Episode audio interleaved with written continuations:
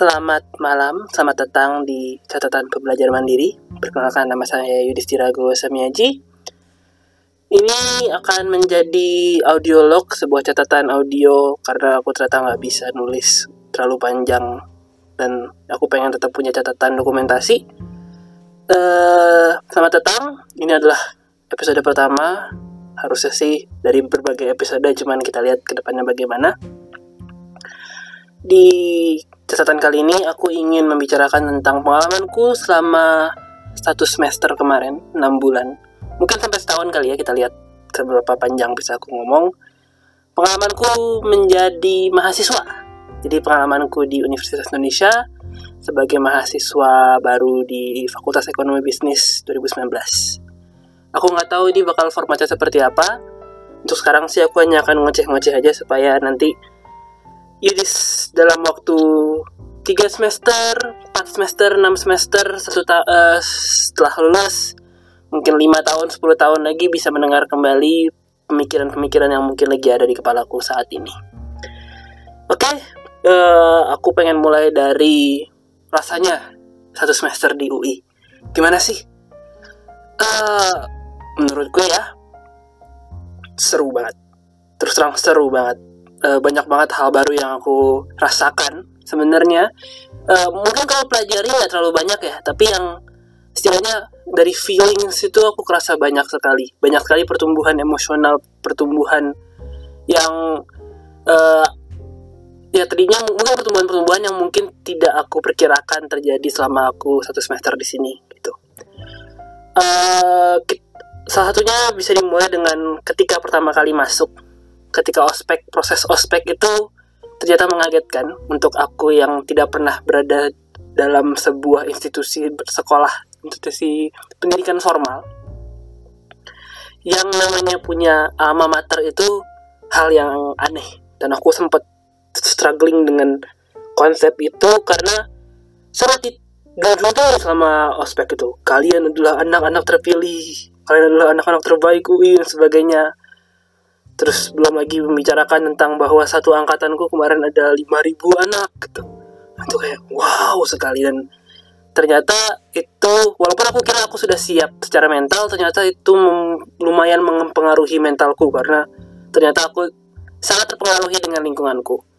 Dimana proses ospek yang lumayan lama, dan dari ospek universitas sampai ospek fakultas itu bener-bener membuatku lelah dan menjadi bahan introspeksi besar sekali buatku.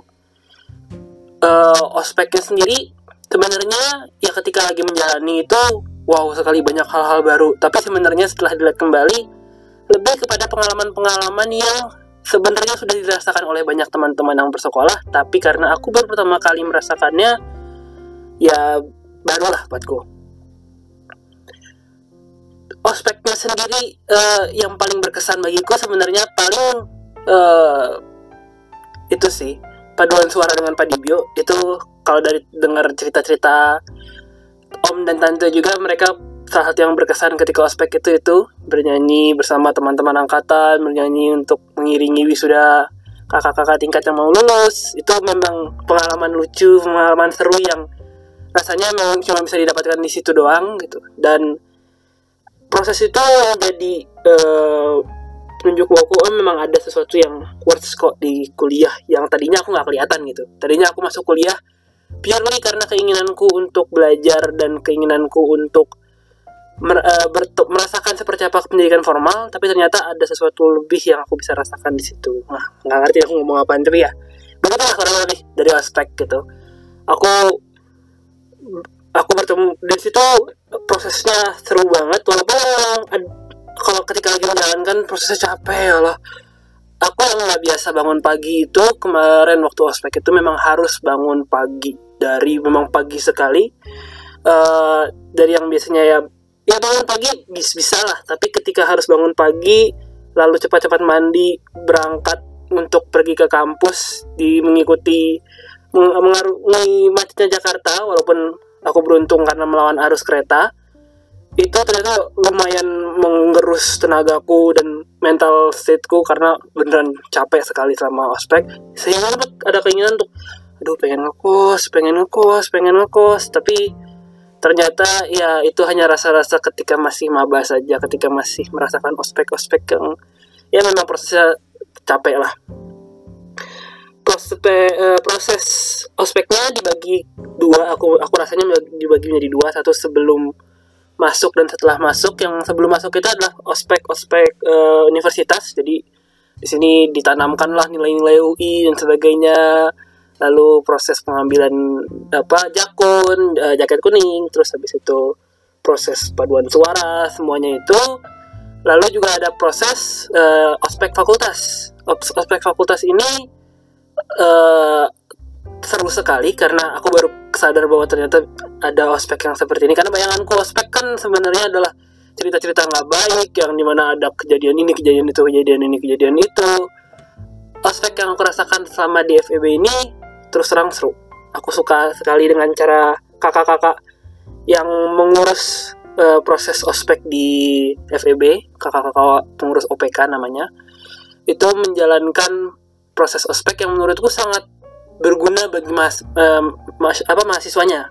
Aku sangat melihat ospek itu sebenarnya apa sih gunanya? Tapi ospek yang dilakukan oleh kakak-kakak FEB itu menurutku worth it karena memang diajarkan macam-macam yang akhirnya berguna, walaupun ada beberapa hal yang menurutku malah mengganggu cara berpikir, tapi itu urusan yang lain yang menurutku lebih dalam, bukan hanya masalah ospek sih, tapi masalah mental mahasiswanya, dan itu bisa kita bicarakan nanti di episode berikutnya ketika aku ngomongin tentang itu. Aku kali ini pengen merasakan menceritakan tentang flashback aja. Aku proses yang paling berkesan selain paduan suara dengan Pak Dibio adalah proses OPK yang ospek fakultas tadi, terutama pada kelompok OPK ku. Jadi ketika aku memutuskan untuk masuk ke dalam jalur formal, masuk ke dalam Fakultas Ekonomi Bisnis dan masuk dalam UI ini, memang salah satu alasan utama aku masuk UI adalah untuk menjalin pertemanan. Tapi aku terus terang tidak tahu bagaimana nanti prosesnya gitu. Aku nggak tahu nanti apakah aku harus bagaimana, walaupun aku sebenarnya nggak takut sih, nggak ada kekhawatiran khusus bahwa aku nggak bisa berteman dengan orang-orang, tapi tetap aja ternyata kegalauan itu sempat muncul, dan itu sangat terbantu dengan kelompok ospek OPK ini, di mana kelompokku OPK 33 BWM ini kelompok kesayangan sekali, di mana Fakultas Ekonomi Bisnis menyediakan kelompok-kelompok pertemanan yang dibuat untuk membantu supaya semua orang di FEB setidaknya punya 19 teman atau 18 teman dan dua kakak tingkat yang bisa menjadi teman bicara. Jadi setiap anak dimasukkan ke dalam sebuah kelompok dengan 18 anak lain, lalu di situ ada dua mentor dari sesama anak FEB yang mungkin setahun atau 2 tahun di atas mereka, di mana ya proses ospek dan adaptasinya itu bisa jauh menjadi lebih lembut dan jauh lebih enak daripada kalau misalkan kita langsung diceburin aja ke dalam proses pembelajaran. Karena notabene dari cerita-cerita kakak tingkat, memang FEB itu salah satu fakultas yang pergaulannya paling jahat. Jahat ini konteksnya adalah jahat bahwa kalau misalkan nggak punya teman, susah sekali untuk nyari teman. Dimana mereka ingin berusaha untuk mengurangi itu sehingga semuanya dipaksa punya teman. Dan ini menurutku sangat bagus, lesson untuk anak-anak Jakarta yang memang sudah kenal, apalagi dari SMA yang terkenal yang memang sudah langganan masuk UI. Tapi untuk teman-teman yang mungkin tidak biasa untuk mencari teman sendiri, atau mungkin teman-teman yang dari daerah yang tidak biasa dengan cara pergaulan anak Jakarta yang sangat sembrono dan yang sangat anak Jakarta sekali gitu, yang mungkin teman-teman yang dari daerah yang tidak biasa mungkin akan susah mencari teman yang cocok dengan mereka kalau tidak ada proses OPK ini. Aku pun merasa ada kebahagiaan karena banyak sekali teman-teman yang aku rasakan, yang aku miliki sekarang karena OPK. Mungkin aku nggak akan jadi teman mereka kalau misalkan bukan dari OPK, karena dari cara bermain, dari cara pergaulan itu memang berbeda orangnya gitu. Tapi karena dipaksa untuk bersama-sama dalam satu kelompok ini, hasilnya jadi teman yang menurutku harusnya bisa bertahan setidaknya cukup lama lah, atau setidaknya kita punya koneksi yang lumayan kuat gitu. Ber-19 kami ada dari semua jurusan. Jadi kalau di Fakultas Ekonomi Bisnis itu, FEB itu ada 5 jurusan. Ilmu ekonomi, dulu namanya studi pembangunan, manajemen,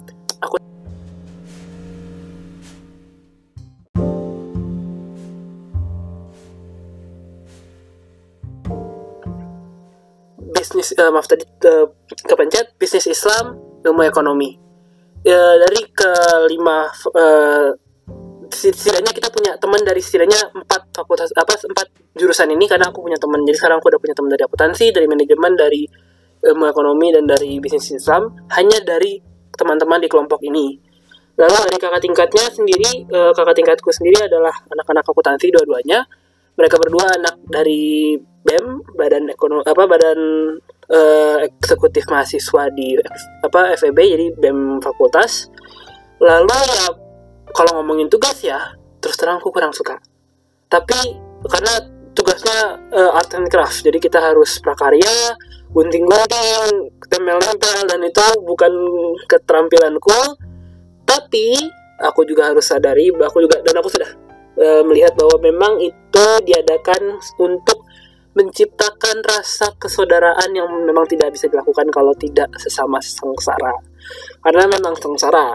Jadi jam 7 sampai jam 3 itu ospek universitas, lalu jam 4 sampai, biasanya kalau untuk anak-anak yang kos bisa sampai jam 11, kalau untuk anak-anak yang PP kayak aku dan teman-temanku kita sampai jam 8 itu ngerjain tugas ospek fakultas gitu. Jadi kita bikin bukang, buku angkatan, kita harus foto-foto dengan teman-teman keangkatan, kita harus bikin buku catatan, bukca, terus harus bikin folder, bikin map dan sebagainya. Dan itu ya aku nggak tahu kalau dari fakultas lain, tapi aku rasa sih dari FEB itu lumayan capek gitu. Walaupun aku sempat dengar beberapa cerita teman-temanku yang mereka bilang aku lebih capek, tapi ya aku sih sendiri merasa bahwa ini lumayan capek gitu. Apalagi buat aku yang ngerasain aku ini naik, capeknya capek banget. Dan tapi bukan capek yang tidak, aku rasa sih capeknya ya itu bagian itu seperti menial task yang membantu kita bonding sebagai kelompok gitu. Karena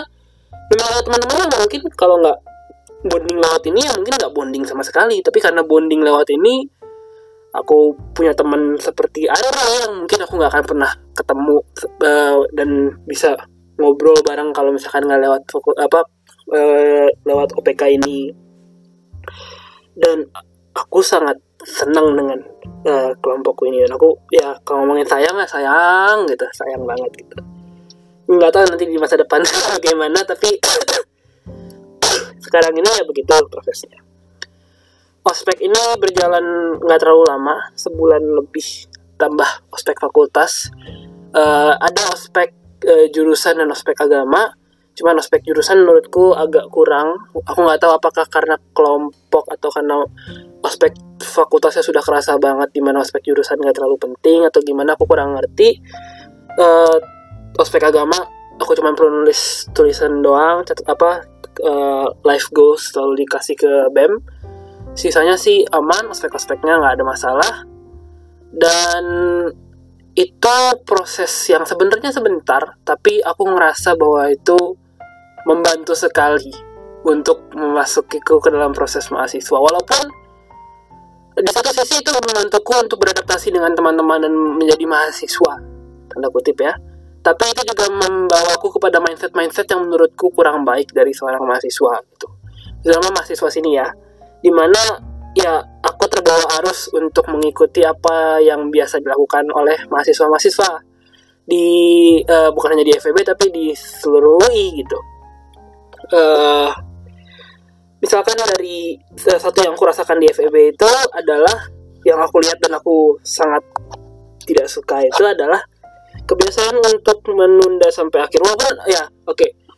Aku ngomong ini seperti ini masalah yang cuma ada di FEB atau di UI doang, enggak sih. Aku sadar bahwa ini masalah di mana-mana gitu. Tapi satu hal yang aku rasakan sekali itu adalah sangat terasa kuatnya menunda-nunda pembelajaran sampai nanti. Dan pembelajaran itu bukan hal yang wajib sekali sampai nanti waktu-waktunya ujian gitu. Ya, belajar itu penting, belajar itu terutama untuk maba, belajar itu maba mumpung, tapi juga sangat diutamakan bahwa harus organisasi, harus kepanitiaan, harus ini, harus itu, harus ini, harus itu. Dimana pembelajaran itu dilihat sebagai sesuatu yang sudah niscaya gitu, bukan sesuatu yang memang harus difokuskan di pembelajaran gitu. Dimana untuk orang-orang yang memang bukan academically inclined, ini artinya adalah kebirit-birit di akhir gitu. Karena dan aku salah satu yang akhirnya merasakan ini adalah karena aku sangat fokus pada oke, aku harus organisasi, aku harus kepanitiaan, harus ini, harus itu, harus bisa mengikuti seperti kakak tingkat yang lain gitu. Aku akhirnya ya memang belajar hanya ke kelas itu nggak belajar gitu, dan ya ini nggak benar gitu. Apa akhirnya aku setelah melakukan refleksi harusnya nggak bukan begini gitu. Sedangkan dan pada akhirnya satu yang lucu aku rasakan di FE itu ternyata maba-maba itu banyak yang les dengan kakak tingkatnya untuk mata pelajaran karena nggak ngerti di mana level mahasiswa aja masih perlu les gitu. Nah, itu kayak wow, itu sesuatu yang lucu di kepalaku gitu.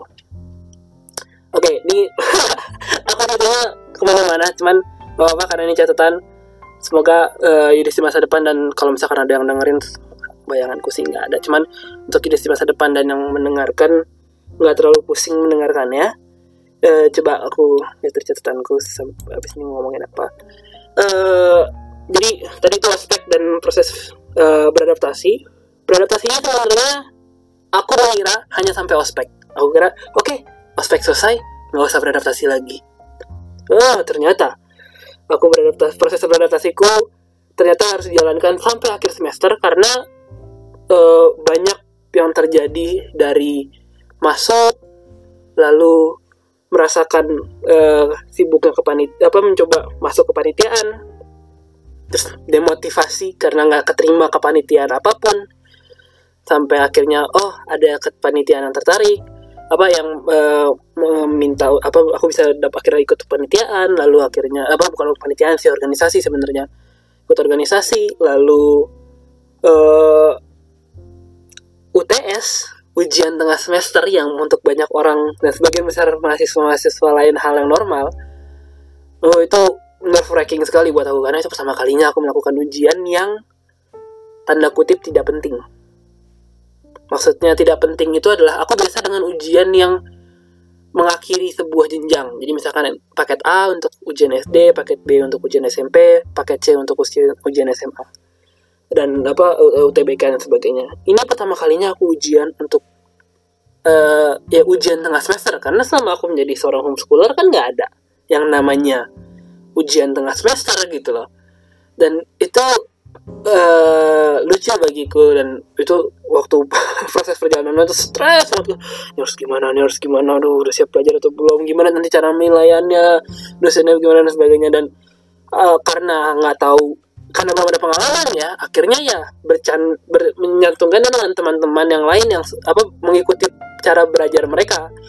Yang setelah refleksi lagi, ternyata ketika sudah masuk semester 3, semester 4, semester 5 yang sudah jenjang lebih tinggi, pelajarannya kurang lebih sama kayak aku dulu, otodidak juga semuanya, karena bentuk kuliahnya seperti itu kalau kata mereka. Aku nggak tahu, aku belum mencoba. Tapi kalau kata dari yang pengalamanku akhirnya adalah belajar sendiri. Oke, kalau gitu nggak perlu. Aku sudah melihat bagaimana teman-temanku menjalankan pembelajarannya. Selama semester ke depan, aku ingin mencoba untuk menjalankan caraku biasanya di sistem perkuliahan. Kita lihat. Karena nggak tahu bakal berhasil apa nggak, kan itu urusan lain gitu, urusan nanti gitu. Tapi yang sekarang aku pengen mencoba untuk menggunakan caraku kembali gitu. Satu hal yang tadi itu adalah aku sangat terbawa, dan proses adaptasinya ternyata sangat susah gitu. Aku tipe orang yang suka melihat kondisi dulu sebelum bergerak, dimana akhirnya aku lihat dulu bagaimana cara orang-orang lain berjalan, bagaimana apa yang mereka lakukan, apa hasil yang mereka dapatkan dari apa yang mereka lakukan itu. Dari situ baru aku menciptakan jalanku sendiri, tapi aku harus ngeliat tuh orang lain gimana, nyobain jalan orang lain cocok nggak sama jalanku gitu. Karena aku bukan tipe yang bisa menciptakan jalanku sendiri gitu tanpa ada kejadian orang lain dan sebagainya. Dan pada akhirnya ternyata ya nggak cocok memang cara belajar mereka dengan cara belajarku, dan that's okay. Mungkin memang bukan itu caraku dan aku harus mencari caraku sendiri gitu. Tapi prosesku untuk sadar kepada hal itu ternyata memakan waktu 1 semester, dan itu 3 bulan lebih lama daripada yang aku bayangkan, karena aku kira aku hanya perlu sampai ospek, dan begitulah. Ekspektasiku kepada diriku sendiri terlalu tinggi, dan itu juga membantuku untuk lebih tenang dan lebih sadar kepada kemampuanku sendiri gitu. Teman-teman, dari rambling itu belajar disuapin. Ini topik yang satu perubahan yang paling aku rasakan dari kuliah. Itu adalah kalau dulu aku harus mencari semua materi pelajaranku sendiri, sekarang aku semua materi pelajarannya disuapin oleh para dosen, oleh universitas, dan aku disediakan waktu dan tempat untuk menerima pembelajaran. Di satu sisi ini menjadi kesenangan bagiku karena aku nggak harus mikir untuk tinggal datang aja nanti belajar. Di satu sisi ini menjadi sebuah kutukan karena akhirnya aku tidak belajar sama sekali karena ya memang bukan itu bukan cara belajar yang baik menurutku ternyata. Dari 7 kelas yang aku ikuti, 7 pada aku lupa, semester lalu aku ikut beberapa 20 SKS, mata pelajaran yang paling engaging dan paling belajar bagiku adalah mata pelajaran MPKTA, mata pelajaran karakter terpadu. Itu bentuknya seperti sosum gitulah. Dan itu 100% karena dosennya enak. Bu Siti Zafrani itu adalah dosen favoritku, sampai sekarang masih dosen favoritku, karena beliau mengajarkan dengan cara yang nyaman, enak, dan memberikan mahasiswanya kebebasan untuk berekspresi sekaligus belajar sendiri, yang habis itu didiskusikan di kelas, sehingga kita bisa critical thinking-nya tuh diasah gitu. Sedangkan di kelas-kelas lain, sorry to say, sebagian besar dosen, hampir semua dosen yang aku dapatkan mengajar dengan cara lama, yaitu di depan dengan papan tulis, memberikan ilmu, lalu keluar. Atau kalaupun nggak begitu, ini yang format dengan yang lebih baik menurutku adalah anak-anak suruh presentasi di depan, habis itu bikin pertanyaan, habis itu balik. Dimana aku nggak ngelihat itu efektif, sangat tidak efektif, dan pada akhirnya aku melihatnya, akhirnya untuk persiapan ujian harus belajar sendiri lagi. Terus aku mikir, akhirnya disuapin, tapi nggak enak disuapinnya. Pada akhirnya aku harus belajar sendiri lagi, nyari makan sendiri lagi, dan itu kayak, kalau gitu buat apa disuapin? Buat apa masuk kuliah kalau akhirnya aku harus belajar sendiri, dan materi-materinya itu bukan materi yang hanya bisa aku dapatkan di kuliah gitu loh. Setidaknya untuk jenjang semester 1 ini ya, materinya pada akhirnya aku belajar dari Khan Academy lagi, aku belajar dari YouTube lagi. Kalaupun harus dari buku, ya tinggal download aja bukunya dari PDF di internet. Bukan ada buku khusus dari fakultas, bukan ada apa gitu. Sehingga ya ada sebuah realization bahwa memang ada sistem yang memang secara fundamentally masih belum sempurna, dan aku sudah memilih jalan ini, ya ternyata memang jalannya seperti itu gitu. Ini seperti aku pernah mendengar dari teman-teman pendidikan alternatif bahwa kuliah seperti apa, dosen-dosennya seperti apa, dan ya mendengar dan merasakan itu ternyata memang berbeda. Itu sih sehingga ya itu tadi, aku semester depan akan mencoba kembali menggunakan caraku yang lama, belajar sendiri gitu. Tapi ya di satu sisi juga tetap senang sih disuapin, karena jadinya akhirnya ada materi-materi pelajaran yang cuma perlu datang doang, kalau dosennya enak bisa menjelaskan dengan jelas gitu. Tapi ya Itu ternyata bukan caraku, dan mari kita lihat apakah aku bisa menggunakan cara yang sebelumnya yang pernah aku gunakan untuk di dunia kuliah. Apa bingung dari hal-hal yang begitu. Pertemanan. Ini kalau ngomongin alasan utama ya, kenapa masuk kuliah menurutku adalah dari pertemanan ya. Aku punya banyak sekali teman baru dari kuliah ini.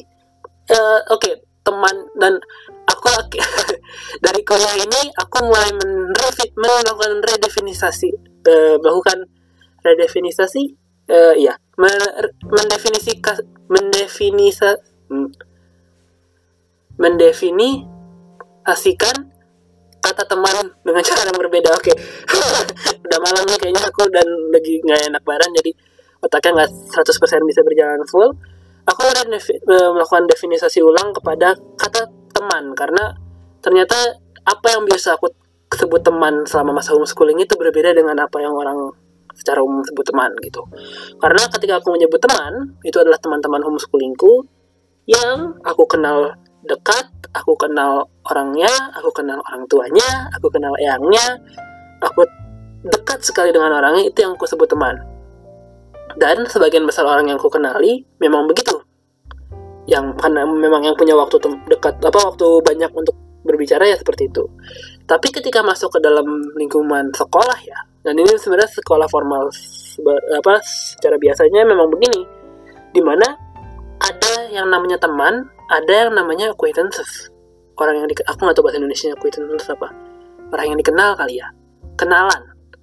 Dan itu sudah cukup dekat gitu loh. Ketika ngomongin acquaintances itu ya yang disebut temannya itu teman. Teman-teman yang sebutnya itu teman, dan best friend, sahabat itu yang aku sebelumnya sebut teman gitu. Dan itu proses yang lumayan panjang gitu untuk melakukan redefinisi itu.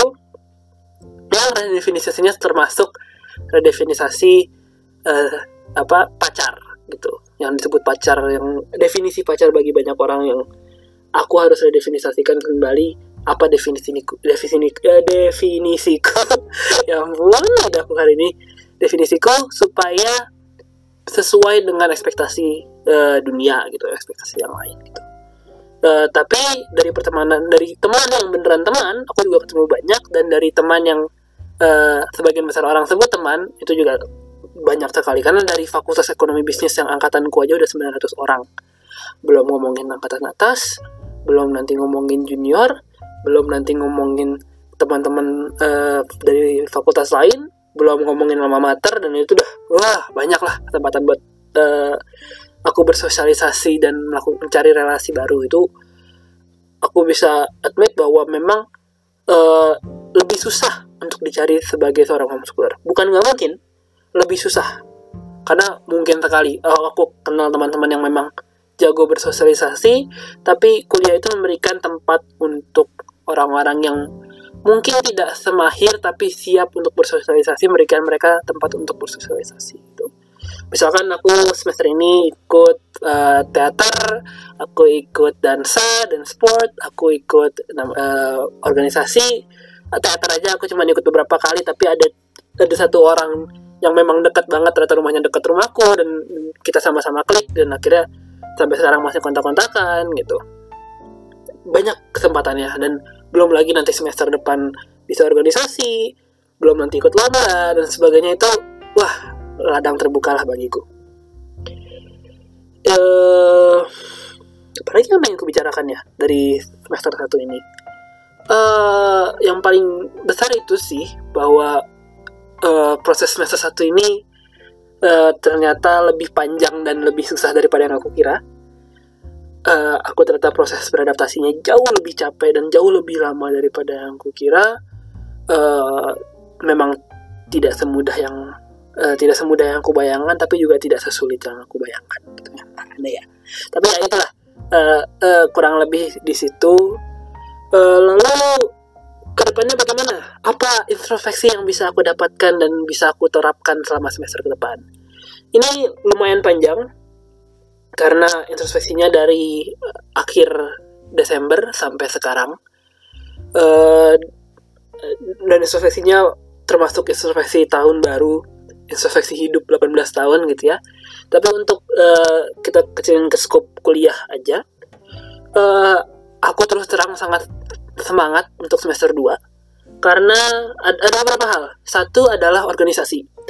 Ada beberapa organisasi yang memang sangat tertarik untuk ikut. Satu, untuk meningkatkan kemampuanku. Dua, untuk mengabdi. Ya ampun, mahasiswa udah pengen mengabdi dan sebagainya. Tapi ya, memang aku merasa bahwa aku punya skill yang bisa aku gunakan, yang bisa bermanfaat buat banyak orang. Dan kalau misalkan keterima, semoga bisa mengabdi. Tapi kalau enggak, juga bisa menjadi tempatku untuk belajar banyak banget gitu. Karena dari kating-kating yang memang sudah berpengalaman, lalu dengan bertemu dengan orang baru, itu menjadi proses belajar paling besarku gitu. Ada organisasi-organisasi baru, lalu lomba. Kemarin aku baru saja mendapat pengumuman bahwa masuk 15 besar di lomba marketing di FEB yang level nasional gitu. Namanya MIST. Kita lihatlah apakah bisa masuk ke dalam top 3. Kalau enggak juga sebenarnya masuk top 15 aja sebenarnya udah wow banget buat aku, karena aku sama sekali belum pernah ngelakuin hal ini, dan ini beneran di carry sama teman-temanku yang pinter-pinter. Bakal masih banyak lomba-lomba lagi buatku, dan nggak sabar buat menunjukkan unjuk gigi gitu ya, untuk menunjukkan bahwa bisa kok sebenarnya, dan menunjukkan bahwa anak-anak homeschooling nggak kalah sama anak-anak yang dari sekolah gitu. Terus aku sangat tidak sabar untuk mendengar apa yang akan dilakukan oleh para rektor kami dengan gerakan barunya Mas Menteri yang Kampus Merdeka itu, karena nggak tahu nih Pak Ari Kuncoro rencananya seperti apa, dan kalau misalkan ternyata bisa ngambil banyak SKS di luar atau bisa keluar negeri dan sebagainya, dan ada kesempatan-kesempatan untuk berkolaborasi lain, itu menjadi kesempatan yang seru banget, dan aku nggak sabar dengar ceritanya. Aku juga nggak sabar untuk mencoba caraku lagi di kuliah, semoga lebih efektif gitu. Kalau lebih efektif kan bagus, aku bisa mendapatkan lebih banyak dalam proses perkuliahan. Dan begitulah, lebih banyak berteman lagi, lebih banyak itu nggak tahu sih. Mau aku terus terang sama kuliah ini tidak punya banyak goal-goal besar, karena sengaja ingin melepaskan diri supaya dibawa oleh semesta gitu ya. Pengen memberikan kebebasan kepada semesta untuk membawa aku kemana aja. Dan semoga aku dibawa ke tempat yang benar gitu. Dan membuka otak dan membuka hati lah, supaya bisa menjadi orang yang mendapatkan kesempatan sebanyak-banyaknya gitu. Oke, untuk episode pertama kali ini itu saja. Catatan yang menurutku biasa-biasa aja, malah agak kurang, cuman ya aku merasa bahwa aku perlu mulai melakukan hal ini. Ini jauh lebih mudah bagiku daripada harus nulis, karena kalau nulis aku bakal kontradiksi sendiri banyak sekali. Aku bakal nulis, hapus, sudah mendingan begini yang udah press record. Terus habisnya ya udah biarin aja, ngoceh aja terus. Kalau misalkan ada apa-apa, ya semoga ya itu bagian dari prosesku. Aku berharap ini bisa aku lakukan lebih konsisten, karena aku tetap merasa bahwa dokumentasi itu penting.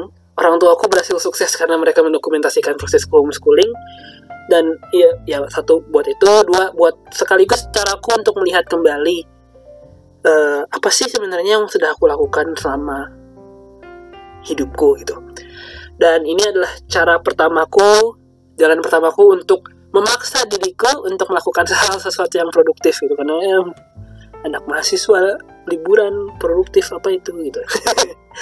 Anyway, oke. Terima kasih kepada Yudis di masa depan dan semua para pendengarku untuk mendengarkan podcast pertamaku ini, catatan pembelajaran mandiri episode pertama. Terima kasih dan sampai jumpa di episode berikutnya.